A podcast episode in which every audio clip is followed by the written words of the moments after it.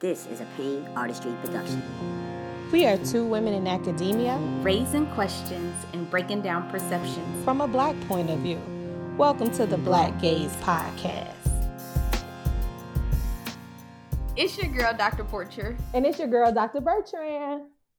What's our topic for today, Dr. B? I am excited, Dr. P, because today we are talking about Black pre service teachers, their why, personal experiences, and the impact of COVID 19. I'm excited today too, girl. Um, the reason why I'm super excited to do this session with Black pre service teachers is because since the pandemic happened, everyone has been reimagining schools without their voices. And I know everyone's overwhelmed. Everybody's like, let's see what teachers think let's see what principals think. Let's hear what students think. But i think we don't want to miss an opportunity to hear from the black pre-service teachers who are experiencing the pandemic right now and they never imagined teaching like this mm-hmm. and and how they are navigating this as they um, prepare to go into the classroom. So i'm really excited to share that today but before we do that, we got to do what we always do.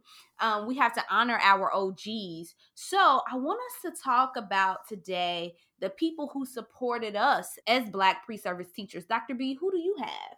Well, let me just go ahead and put out a little uh, disclaimer. I did not go through a traditional undergraduate education program. Actually, I kind of consider myself to be like a career switcher because I already had my bachelor's degree and then decided to be a teacher. So, and then during that process, everybody was white. So I ain't got nobody to shout out for that. But no, not to say that white people aren't great teachers. No, no, no, no, no. Don't take that wrong. But in my undergrad, I had a phenomenal um, woman. It was um, Kathy Hamilton. At that time, it was Kathy Hamilton Brown. Now her name is Kathy Hamilton Gore. And I saw, I see so much of me doing what she did when I was at um, at NC State. She was she's a teaching associate professor, but it was the way that she moved. Like she was so encouraging. She always was trying to you know, help me navigate just being at a predominantly white institution, mm. even with personal things that I was experiencing. She was there for me to talk to. Um, it was just, she had this mother role that she played during that time, just like a scholar mom or something. And so I wanted to shout her out today because she really helped me to see somebody who reflects myself first of all because i think that was one of probably a few black professors that i had when i was at that institution. So i want to shout out today kathy hamilton gore. I see you i love you. I need to contact her because i haven't heard from her in years. So I, this really has inspired me. Who you have? Who is your og Listen, come on, OG Kathy. But before I I go into my OG, I think it's a great opportunity to talk about you know career switchers and mm-hmm. alternate route opportunities for black pre-service teachers you know we we are teaching in teacher education programs so that's the work that we know right? But a lot of our black students do go the alternate route because of financial um, hardships. And so going through an alternate route program gives them the opportunity to work in their teaching position before you know as they go through their courses and i think we don't give those spaces enough shine mm-hmm. where we focus a lot on teacher education programs which you know we we work very hard in them but these are the spaces that are opening up doors for black teachers to enter the field. So i love that you brought that up. So my og for today is miss deborah sellers. I know i mentioned her on the last podcast but she's my OG today because not only did she support me while I was a pre service teacher, but she supported me throughout my entire high school career my college career, my master's career, and she's still like a second mom to me. Um, I every time I think about her, I think about Toni Morrison's work on other mothering, right? And so in the black community, and it's crazy that you said Kathy was like your, you know, your academic mama too there are so many black women who play multiple roles yes. as mothers whether they are your birth mom or not yes. and she was that for me always encouraging me always telling me it was something that i could do but also reminding me that listen, Keisha, if you show up in classrooms, think about how many kids are going to be free because they're going to see themselves in you. Yeah. You are not the, like, you came from the hood. How many black kids in the hood will now come into the classroom and see you? So she always kept that at the forefront of my mind. Like, you getting a bachelor's degree in, in, in English and secondary education, it's not just about you, it's about all of the kids in Terrace that are also waiting on you. So, my OG today is Miss Deborah Sellers. I love that. Oh, we might have to do an episode on black mothering because that really sparks something. Because you are so right. Black women really do take on this mothering role, even for Black women who don't have biological children. They still Absolutely. have a presence of nurturing and helping you through. That's what Kathy did for me. That's what Deborah did for you. That is amazing. I love it. I love it. Yes. And so I know we talked about it a little bit, but I just want to bring it back to your forefront just in case you missed last episode. If you did, definitely go check it out. But in our last episode, we talked about the myths and the complexities of the Black teacher shortage. I am so excited about this episode because we're talking to Black pre service teachers. Let's hear the introduction of the Black pre service teachers who will enter the classroom soon. My name is Kiara Wright, and I just graduated with a Master of Education with my elementary education, kindergarten through sixth grade teacher certification. Hey guys, um, my name is Maya Smith and I am in a K 12 English education program. Hey, so my name is Rowana Modley. I'm in the Graduate School of Education um, in the program for K 12 uh, English education. My name is Genesis Robinson and my major is English Teacher Education. We asked the pre service teachers why they wanted to become teachers because we talked a little bit about, you know, our why at the beginning. So let's hear Kiara's story. I want to become a teacher for various reasons. I'll speak on two of them. I've had some great teachers and I've had some not great teachers. My grandmother was ultimately my first teacher. During my early years of schooling, I was threatened with retention because I couldn't read. I was five and six years old when this happened because it occurred in both kindergarten and first grade. My mother saw that I could read if given more individualized instruction. So every night after work, she would teach me how to read and write. If it wasn't for her teachings, I would not be where I am. My second reason is because I saw the inequities firsthand when I was a substitute teacher in an urban school district. The children were eager to learn. They wanted to understand the world that they lived in. The teachers were doing the best they could with what they had. I asked myself a question How can schools provide the best education for our children when they aren't given the right tools? This includes, of course, funding. However, this could also include counselors for students and staff who could be dealing with trauma, one to one reliable technology, and a curriculum that is relevant to them and so many others. I love that she honored her grandmother and her mother as her first educators. This is very important for teachers to understand, as many times um, in public schools, Black parents are not positioned by schools and teacher prep. They're positioned by schools and teacher preparation programs as deficits. So Dr. B and I both teach and teacher ed programs, and it's always fascinating to me how when these students are like this is their first class and they're like black parents don't care they don't show up and i'm like mm-hmm. have you mm-hmm. met a black parent right and so i think that I is like that. like have you met a black parent like you know that. them you've met them okay um so i i love that kiara brought up her grandmother and her mother taking the time to notice that what the school wasn't giving her, they could provide. They could teach her how to read. And I think that's something that we all could learn that, especially in, she talked about how her mother was working and her mother would come home late at night and read with her, right? It may seem like her mother isn't available or that she's not present, but her mother was working, but still found time to address something that she knew her daughter could do. She knew that her daughter could read and she was determined to provide that for her. So Kiara's grandmother and her mother, they're the real OGs. Absolutely. And it's so funny that you mentioned this because I'm thinking about how often black parents get a bad rep. And even in my mm-hmm. teaching career, especially, I don't know if secondary was like this, but for elementary school, anytime a parent did not show up, it was like a um well their parents don't care or their parents you know aren't you know they they i don't know where their parents at i tried to contact them they not there and they're not available black parents mm-hmm. do their part they might not do it the way that you think it should look but they do their part and i'm so happy that she highlighted the work of not only her mother but her grandmother because that's important especially in covid-19 i heard so many people parent bash like oh well they're not doing mm. the um, e-learning or i can't find my students or this that and other. Don't do that don't do that. Parents are doing what they can to help their children and it just may not look like what you think it should look like period but listen, let me just say this real quick. I'm gonna put a quarter in the meter early and park right here. Let me park.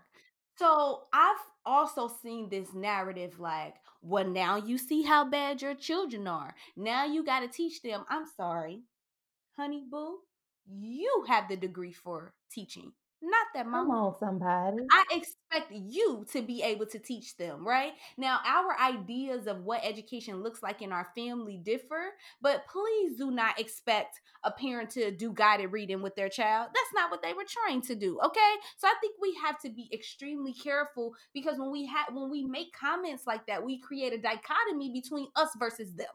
So Kiara, thank you for sharing your story, but let's hear from Rawan growing up in my education, I never really got the chance to see uh, myself reflected in my education and in my teachers. Being able to uh, give students that and remind them that knowledge and culture and knowledge and society and societal issues and systematic oppressions that exist around us every day are really important and helping to make us knowledgeable citizens and active community members who are social advocates for ourselves and for others. And I think of this a lot when Dr. Porcher once uh, asked us this question last semester. And I instantly went and started to uh, answer about my father um, and how I wanted to prove something to him. And it made me recall that she um, let me answer the question, but she also sort of stopped me and told me to remember that it was important to think of why I did it for the kids, why I'm doing it for them and not myself.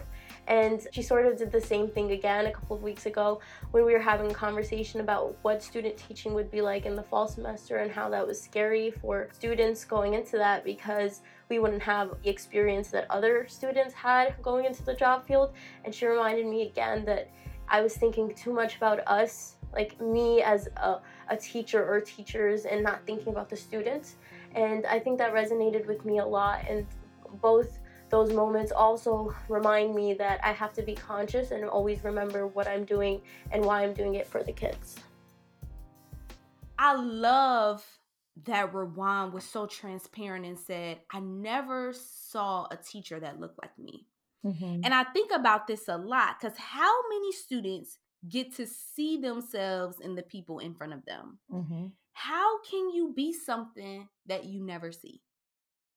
Mm, that's deep. You know what? And it's funny because I'm thinking about episode one when we discuss sister circles and how we express our desire to see people who look like us in the academy, right? And people, based off of feedback, people have taken sister circles to a whole nother dimension. They're looking at it at their corporate office, they're looking at it at just in their community. So when I look at that and I think about our desire and how it brings us joy to see people who look like us, I started to ponder about our children and I started mm. to think mm. about how do black children navigate schooling with not seeing someone that looks like them throughout the whole process or anybody mm-hmm. who even gives them just a glimpse of who they are. And I remember a couple of years back, my pre service teachers were in a clinical and they had um, a black student in the class. And these were my white pre service teachers. And the, the pre service teacher came to me and said, Dr. B, she was like, I really feel bad because such and such said that I asked her what she wanted to be when she grows up, and she said she wanted to be either the custodian or the secretary. Mm. Let me put a, a, quarter in the meter right mm. there. I am not saying that the secretary and the custodian are not important roles. Mm. But what I'm saying is these were the only two black people in her school wow. building. So therefore, when she thought about her future, she automatically went to the custodian and she automatically went to the secretary because that's what she sees. Shout out to the custodians and secretaries because again, I am not saying that those are not great positions. However, what I do want for my black children is I want them to imagine themselves to be something like an astronaut a lawyer, mm. an engineer, things of that mm-hmm. nature. But she couldn't think past what she saw. So just imagine how our children navigate through schooling, never seeing anybody who looks like them and the harm that does. Just think about it. And you know what? It's it's so crazy. I'm getting chills as we talk about this because when I showed up at Spelman College, I felt like I had been bamboozled hoodwinked. Mm-hmm. Okay, I thought somebody had definitely pulled my leg, right? Because when I got to Spelman, I saw all of these black professionals, mm-hmm. right? I saw lawyers. I I had friends who had parents who were both parents were doctors, right? Medical doctors. And it kept dawning on me, why did I never get an opportunity mm. to see that, right? Mm-hmm. And so mm-hmm. we know the impacts of poverty, but how many of us are being intentional about exposing our black children to all facets of different types of careers but then i'm gonna take it even further you know especially in the school system is that people who lack melanin they're always trying to show up as the savior as opposed to trying to connect black students with people who are like mm. them in our last episode we discussed that in some instances um, we are integrating Black pre service teachers into a burning house mm. in our teacher mm. education programs, meaning that they are having very negative, abusive, and traumatic experiences mm. in teacher education programs. Listen to the pre service teachers. Let's start with Maya. My experience, I feel like was very petty and like high school. I feel like I was in a room filled with a lot of women who knew each other, who grew up with each other. It was a room filled with white women, and white women dominated the staff of the school. And I feel like when I came in and I connected with students so easily, and I had all these ideas in place, it was more of jealousy or to see me as competition than to nurture me as a teacher now, Maya, woo, child, what a word. um, I think this is something we all need. And Maya, we're like that's why we created the Black Gaze. We have been culturally conditioned to focus on the white gaze. My God. So when we find the answer, we will let you know. Mm-hmm. I will say this, um, and we keep going back to episode one because it was so important, but start surrounding yourself with people who have your experience that you can bounce ideas off of and other black professionals who can mentor you. And I know it's extremely challenging in white dominated spaces to find that only black person because what happens is if there's only one or two black faculty members, then they end up taking the weight of all of the students of color because they're coming to them with their issues, right? Mm-hmm. And so sometimes you can be mentored outside of your profession, right? So try to surround yourselves with people who have the same experiences as you so that you're not sitting there like, oh my God, am I crazy? So I think that's the first thing to do is definitely develop a circle where you can feel validated and supported and affirmed during this time. I also want to acknowledge how Maya discussed that when she was in these placements, sometimes the teachers hated how she connected with the students, like mm. straight being a hater. This will happen. I have seen it happen. I've had numerous pre-service teachers that I have heard of that have been put in placements and then they did not mesh with their white um, cooperating teachers, which caused friction. Um, mm-hmm. But keep doing you, boo. I have heard just horror stories, and I feel like this is just another obstacle that gets in the Black pre service teachers' way as they begin to navigate through their teacher education program. But I want Black pre service teachers to know just go forth. Go forth. It's another obstacle. Hop over it, baby. Hop over. And it's interesting because I feel like it becomes bullying right? Mm. I remember my mm. pre-service teacher said, you know, Dr. Porcher, I'll I'll teach, and when I'm up teaching, they're in the back snickering about me. Wow. And I would ask them like what's funny and she said they would just walk away. So some of this is like bully tactics, mm-hmm, right? Mm-hmm. Where they're literally trying to intimidate our our black pre-service teachers. Um, well, you thought Maya gave us a word. Wait till you hear from Genesis. I'm excited. I'm excited. Okay, my experience in teacher education as a black student has been interesting. I think that because of the historical stereotypes and deep rooted racism in education that black students are already seen as inferior. And i will say that that sentiment definitely still exists in my educational experiences that i've had. I've had professors say microaggressions peers say microaggressions or just blatantly um, disrespect a group of people I've heard racial slurs. Like, it doesn't really end with me. I'm not the only student who has experienced this as a black student in teacher education because it is very white. I feel that I have to work twice as hard, um, even three times as hard as my peers, just to prove that I am capable of the work that we have to do. I oftentimes feel like I have to get more creative or um, bring more of my personality out, whereas I can see some of my peers kind of just coast by I'm oftentimes expected to provide some type of cultural insight on things, whereas my peers aren't.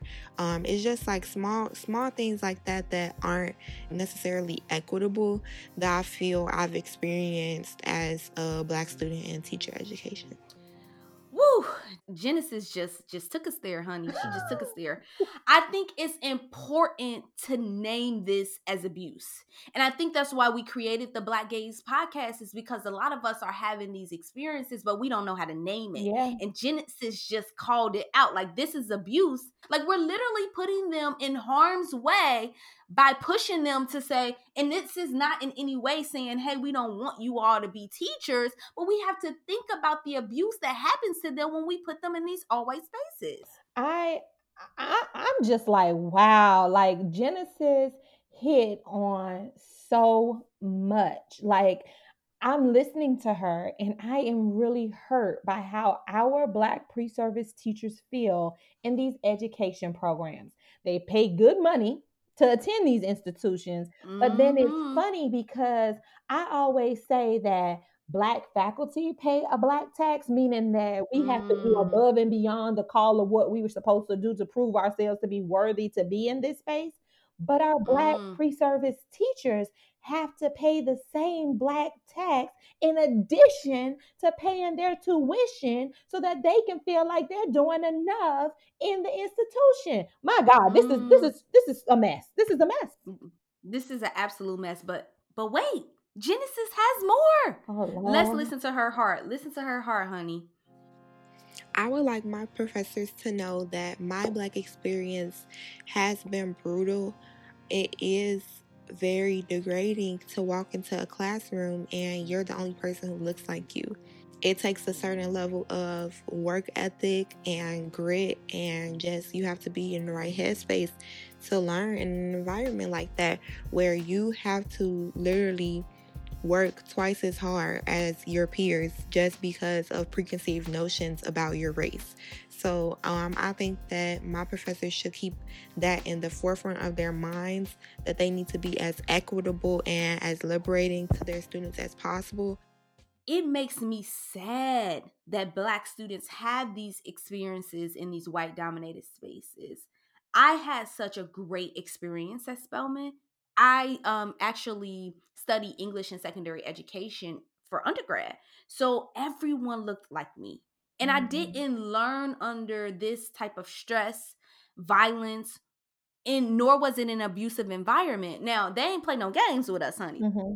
But I remember like designing lesson plans and unit plans and reading because the culture was so welcoming and loving, and we were learning about black excellence that I like I thoroughly enjoyed my experience. And so listening to these black pre-service teachers is breaking my heart because that was not my experience. Wow, did you hear her when she said um, it's brutal and mm. degrading.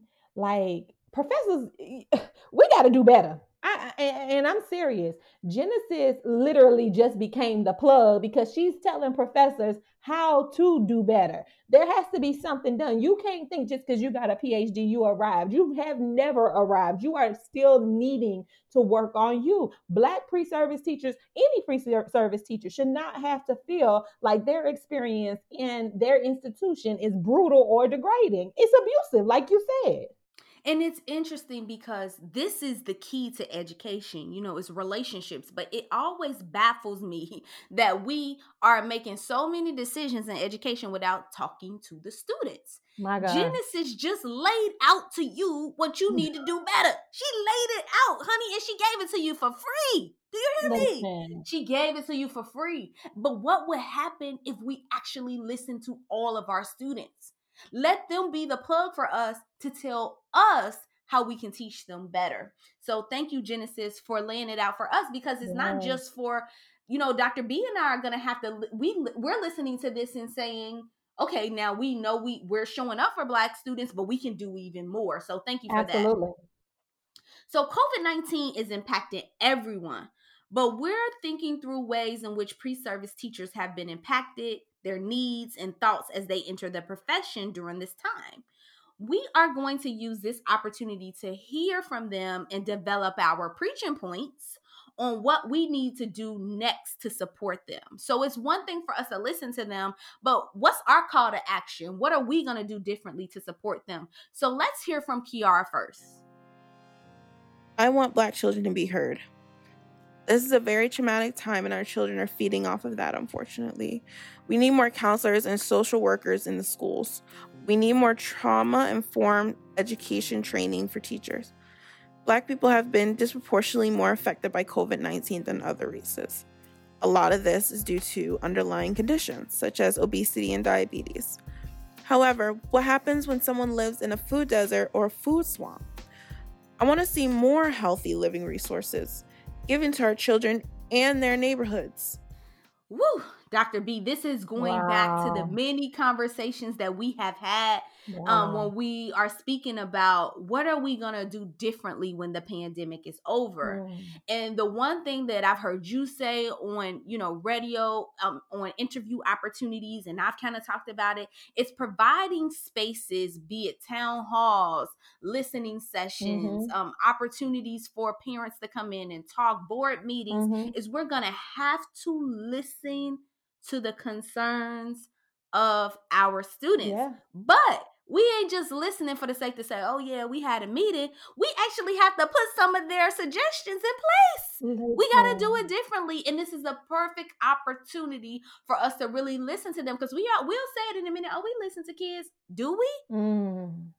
Let's put let's put our money where our mouth is. But you know what? Mm. I believe that Kiara make so many great suggestions. There needs to be more counselors and social workers in schools. I was at a school a couple of months ago and they told me that they could either have a, a, guidance counselor or a school counselor. I'm not sure what the term is now. I'm sorry, counselors. Or they could have a social worker. They couldn't have both.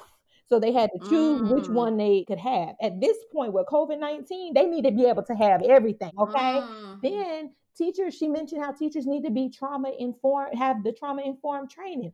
Absolutely. And I want to put a plug right here. I have been seeing people be abusive with this trauma informed training. You are only mm. sitting here focusing on black children, but you're like, oh, your daddy's incarcerated, check. So, you know, you're trauma informed, or your mama's on drugs, check. And it's only focused on the black children. No, ma'am, Pam. You need to make sure no, that those trauma informed practices are not biased towards any group of children. Mm. This is a pandemic. So schools are going to have to do something that they've never done or that they don't often do, and that is support Black children. You are going to have to mm. put the needs of Black children ahead of other children because the black community has been hit the hardest by COVID 19. So you don't know who they've lost, how they've lost them, what they've experienced, the grieving that is happening. So students, schools need to take that into consideration. Absolutely. And I don't think that at this at this current time I want to make sure I insert this is we're not bashing teachers, we're not bashing schools. The fact though, this is a fact. You know, you can call the preacher and ask him himself.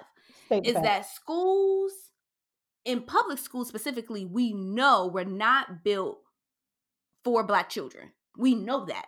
They were actually intentional on not ensuring that black and brown children had equitable opportunities to learn. So that's a fact, be it pre pandemic or during the pandemic, right? And so I've heard so many times, oh, we can't get that for this school, or we don't have enough money for this, honey. But I saw whole districts turn around and give children laptops. So I saw a lot of things that we said mm. can never be done, now be done. And so I think that, yeah, girl, I will pull a receipt on you in a minute. But listen, this is my thing this is not a time to bash teachers or schools or principals, but we have to be honest and say that we have not done a good job at providing equitable opportunities for Black children to learn.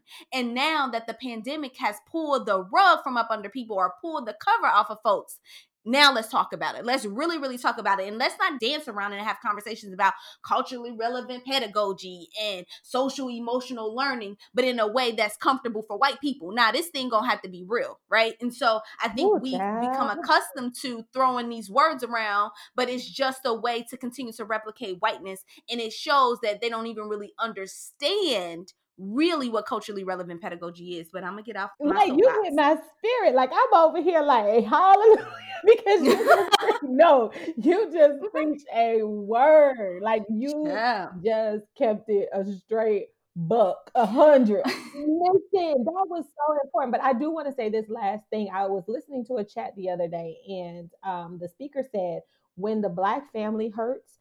Black children hurt. And so that is why mm. we are going so hard on this topic and saying what schools need to do. I love the schools. I love I love all teachers, but we really are going to have to do something different. Honey, listen, different.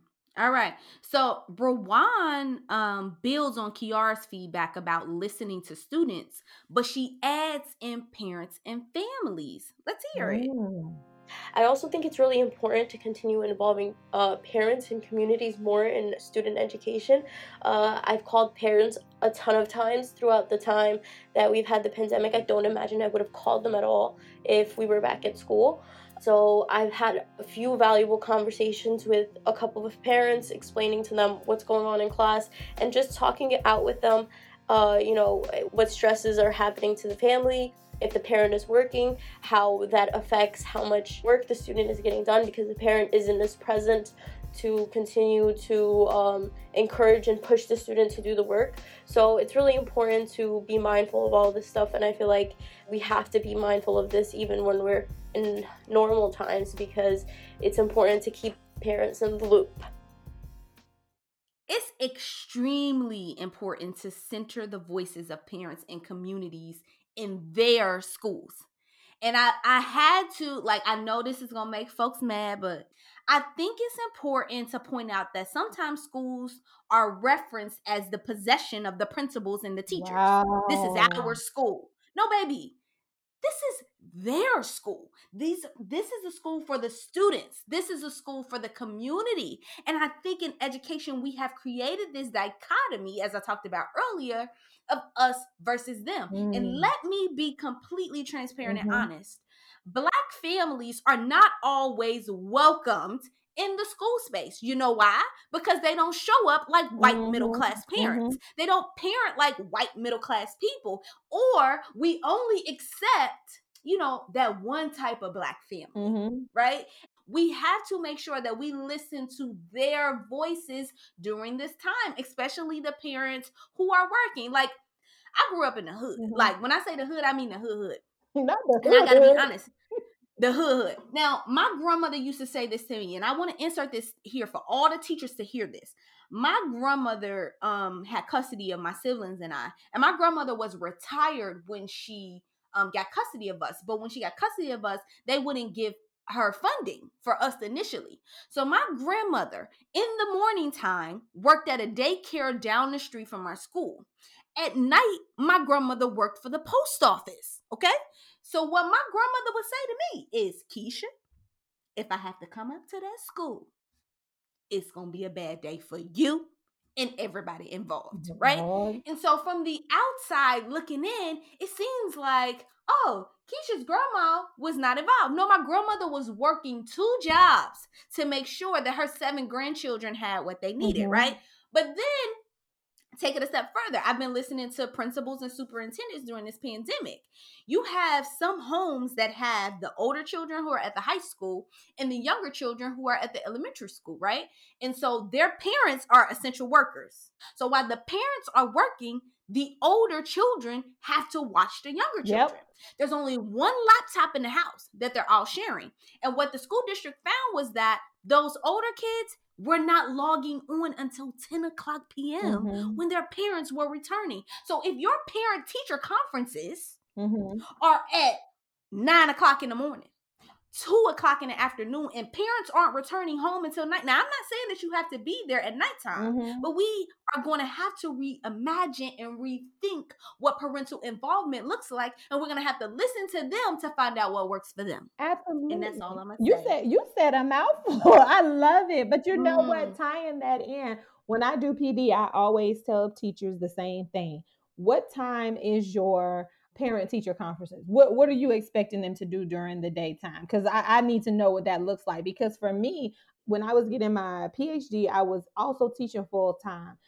People thought that i was an absent mother. Like they didn't see me trying to grind because they were like oh well you know kennedy's mom is never at school. No because i can't mm-hmm. go to a 10 a.m pto meeting. That's stupid. That's stupid on all levels. So i do think that you hit so many great points but i want to go back to what rawan said Rawan said that she called and asked families what stressors are they experiencing? Mm. How many times do you hear, and I was one of them, teachers assume what's happening in somebody's mm. household? This mm. approach of calling a parent and asking, what are the stressors? How's your family mm. doing? How just simply, how's your family doing right now? How is your family handling this pandemic? Can you imagine the kinds of insight this would give not only the educator, but then it would also let the family know like this person genuinely is concerned about our well-being. Sometimes we have to pause on the content in the curriculum and just deal with people. Just deal with you, just be mm-hmm. a human being and deal with the soul of a person. Like how how are you? So I, I just wanted to call that out because I felt like that was so very important just to ask, what are the stressors? What's bothering you? And it might not be nothing I can do about it, but at least you know I care.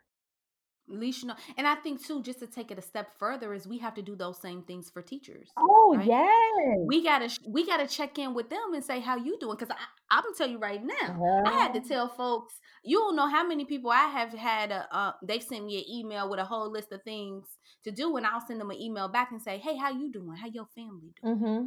Mm-hmm. And then they'll respond like, "Oh yeah, how, how how you doing?" Yeah, because this work ain't that important, honey. You we have to humanize our experiences together. But listen, Rawan gave us more more game for free, right? She highlights the role of a teacher, right? Mm. Honey, she brings a word. Let's hear it. I want us to um, think of our definition of an educator and what it means to be an educator and to be a teacher, um, and to you know give knowledge to these students. And um, I feel like what I've learned education and educators to be is that they uh, show us the skills that we already have, but they allow us to um, uh, realize them and become conscious of them ourselves. And um, they just guide us to the, on this path, and they let us uh, do all the work while being there as a point of reference and as a sort of a safety net to help save us if we make mistakes. Now, this reminds me of the work of Dr. Gholdy Muhammad, Cultivating Black Genius. Mm. If we believe that students already come to us as geniuses and with funds of knowledge, we have no choice. And when I say no, I mean no. No choice but to dismantle our biases about what Black children can't do. But then Genesis comes through quarterbacking and builds upon Rawan's argument that we must see the genius and greatness in our black students. Listen to her. I want my black students to know that one, I love them, and two, that they are brilliant. I never want my students to feel like they have a wrong answer or they can't do something or they're not good enough. I always want them to feel like top rate versions of themselves. I want to do a lot of character building, relationship building, personality building, um, just trying to allow them to figure out who they are as people and then who they are as learners. And I think that things will go smoothly with my curriculum once I figure out who they are as people and see them as people first, and then see them as students who I'm able to facilitate their learning. What would happen if we truly saw our students? I think she said something like, we need to see them. Mm-hmm. Like we mm-hmm. need to actually see them. And not just students, we need to see each other. Like really see the human in front of us beyond the work that we have to do. Genesis talks about so much. Like she wants to do character building and relationship building. And going back to what you just said, she wants to see them as people first. And that is a part of in my courses that I tell my students, my pre-service teachers all the time this this whole first month of school moving forward mm. you just need to be worried about building a relationship in a community all like yeah you're going to teach mm-hmm. some of the curriculum but at the end of the day the relationship in the community is so important because this is what you're going to need in order to get students to learn students are not going to learn from a couple of different people they're not going to learn from people they don't like they're not going to learn no, from ma'am. people who they do not think is invested in their best interest. And they're not going to learn from people that they, they I ain't trying to compare a child to a dog, but they can sniff and mm-hmm. smell when you ain't right. They, they can. I ain't trying. I love the babies, but they can. They can sense your bias, your stereotypes, your ugliness. And so we have to make sure that we are building this community with our children. And Genesis talks about just that. Like I I love how she really goes into looking at those students as humans a lot of times we come in and we try to set a power structure. Well, I'm the teacher, mm-hmm. you're the students, this is my class. No, baby, it's their class, it's our class. It's because if you don't get them class. on board, it's a wrap. Nobody's learning anything. And then there goes your test scores and, and your evaluations at the end of the year. So we got to make sure that we're doing what we need to do in order to see our students. Like you can start the first month, but it has to be ongoing. Absolutely. Like I check in with my students every single class period that I have with them. And it's so interesting. One of my students, she said, because again in the program that i taught in we have post-bac students so we have career um, switchers like you dr b and one of my students had a daughter. She has a daughter and every time i see her i'm like how your daughter doing? And she said nobody she said in my whole time here no one has ever asked me how my daughter's doing. that's important. I'm like that's an extension of who you are. How can i just let you show up in front of me and never say anything let me let me slow down. Okay, so we, we gotta I keep love, it moving. I'm gonna keep it moving. So I love that Maya provides some solutions for what must happen to prepare not just Black pre-service teachers, but everyone for the classroom after the pandemic. Let's hear it. After this, there should be more courses for teachers to learn how to use technology, and more courses for teachers to learn how to make more interactive lessons online what sources can they use, what sites can they use, and ways to make learning fun and educational. Now, I got to be honest and transparent. I know that online learning exists um, for students at many education levels before the pandemic, but I never thought of the day when it would be the reality for all, right? And, and, and not a choice for anyone. I try my best as an educator to stay abreast of like everything that's moving and shaking that's new because I recognize, you know, I am not a brand new teacher anymore. And so, how do I stay, you know, on top of things that are out there and how do I implement those things into the classroom? That's why, you know, it's going to be interesting for me shifting from a clinical faculty member to now a tenure track faculty member because I was always in classrooms and I would see like new innovative things. And I'm like, oh, I'm trying that in my in my mm-hmm. courses. I am an extrovert And You as Dr. are, Lord knows Bertrand you um, talked about it, I'm extra, right? And so I love in person interactions. On the days that I have to teach, I am so excited. It is my heart's work. I Yeah. love, love, love teaching. So the first few weeks when we transitioned to this pandemic, I really struggled with engagement because that is something that Mhm. I love. That's a big part of my um teaching. And so I started to do research about the best ways to engage students via technology. And I also put out fillers to educators that I know used a lot more technology than I did because I wanted to, to be better. So I agree with Maya. We do have to provide more training for teachers because I think in some districts we made it optional, right? Mhm. okay, you got to have a Google Classroom and that's enough, right?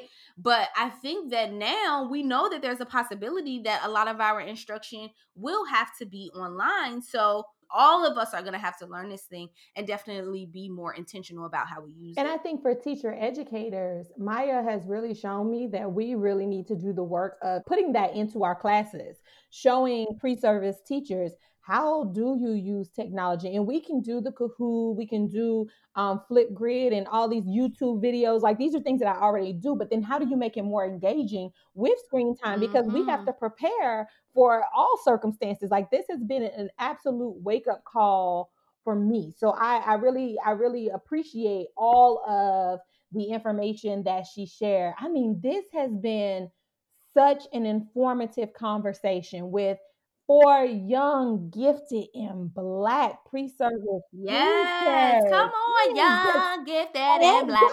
yes, like shout out to Rawan, to Genesis, to Kiara, and to Maya. Like Thank y'all. they fed my soul. Thank you. They really spoke truth to power. And I hope this gives perspective to those who are in education. If you are listening and you are not in education, I think that you learned something here today as well. And I want you to share it with somebody. Like, share this podcast with people because I think that there were so many great gems that were dropped and we can all learn from this podcast. Dr. P, what is next?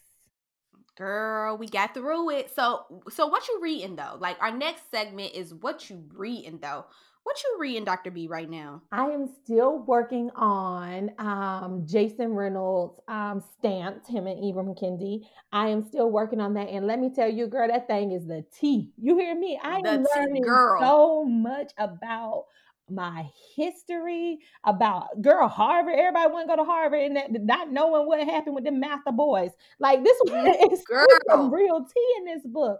And I just got um through the mail Toni Morrison's The Bluest Eye, and I'm gonna be doing a um, book club with that this summer. So I'm excited about that. So I'm I'm kind of reading multiple things right now. What about you? What you reading though? I am also on section two of Stamped. Mm. Also, so look at us being on the same page. We need to talk about it. we got to talk about it and you know what's so interesting and something that's just just on my mind is that with the black gaze podcast is we have to be aware of our history right and our real history and i love the way that ibram and and jason just breaks this down so that anyone can access it. But for me while i'm reading and i gotta tell the truth i just i get frustrated because Mm, you the history is told on the from the perspective of the victor. Yeah, right? Yeah. and so now with this text i mean it's just changing the game. I feel like it needs to be taught in every single like this should be the textbook for american history And that's all I Wow. But it's so funny you said that because originally I just had lies my teacher told me for my social studies methods class. And then when I opened this book up and started reading it, I had stamped. So my pre-service teachers in the fall will be reading stamp. Y'all gonna be Come woke, on. woke. Y'all gonna be woke, woke. You might not like it, but you're gonna be woke, woke, okay? But we can't end this podcast without recognizing those who have done the work and doing the work. And so we gotta go to our segment called I see you. So today we talking about faculty members that are dedicated to supporting Black pre-service teachers. Who do you have? So- let me change the verb. Who do you have? the first person that I want to recognize is um, one of my former colleagues. Her name is Mrs. Lisa Knox Brown, and she's a faculty member. And her dissertation, she is she has defended her proposal, so she is a doctoral candidate. Go, Lisa! Come um, on, doctor. So she created a networking group for the students of color. Like this is in addition to her dissertation, where she has meetings with different professionals of color um, in education around the state of New Jersey, and she brings them on Zoom calls with our with my former students of color to have them ask questions, um, talk about their experiences, provide mentorship. So she is amazing. Wow. So Lisa Knox Brown, honey, I, I see, see you. you. And for my second person, not my fifth, eleventh person, but oh, my man. second person, mm. I have Dr. Lauren Kelly and she is an assistant professor of English education. And we worked a lot together when I first got to the last institution that I was at to help create a space for students of color at the Graduate School of Education. And some of the things that we did together, we started the first Black Student Union there. But then last, wow. um, over the last year, we started this thing called Dinner and Dialogue with students of color. And we would host a very fan we hosted a very fancy dinner at a place and then we had dinner on campus where we just brought the students together to talk about their experiences but then we invited speakers mm-hmm. to come in and we've had a speaker come in and talk about what happens to the physical body when black people experience microaggressions and i just remember wow. them saying like we needed this like this was so important to us so I just want to shout out Dr. Lauren Kelly, girl. I see you. And it was great to do this work with you. I know you're going to continue it um, when I'm gone, and I can't create, can't wait to um, engage in spaces like this at the new institution that I'm headed to. Who do you see, honey? Who do you see with your one person? because I follow the rules. So I just want to say, Dr. April Mustian, I see you, honey. And this is really interesting because Dr. April Mustian is a friend of mine. And um, actually, I met nice. Genesis through her.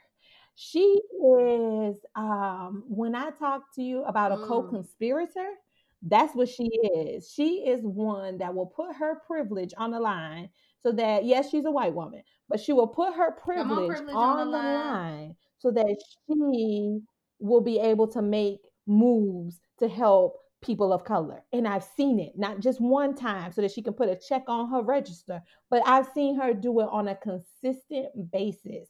And I mean, she uh, mm. just an amazing woman. She um, has ran um, a culturally responsive campus com- climate um, conference.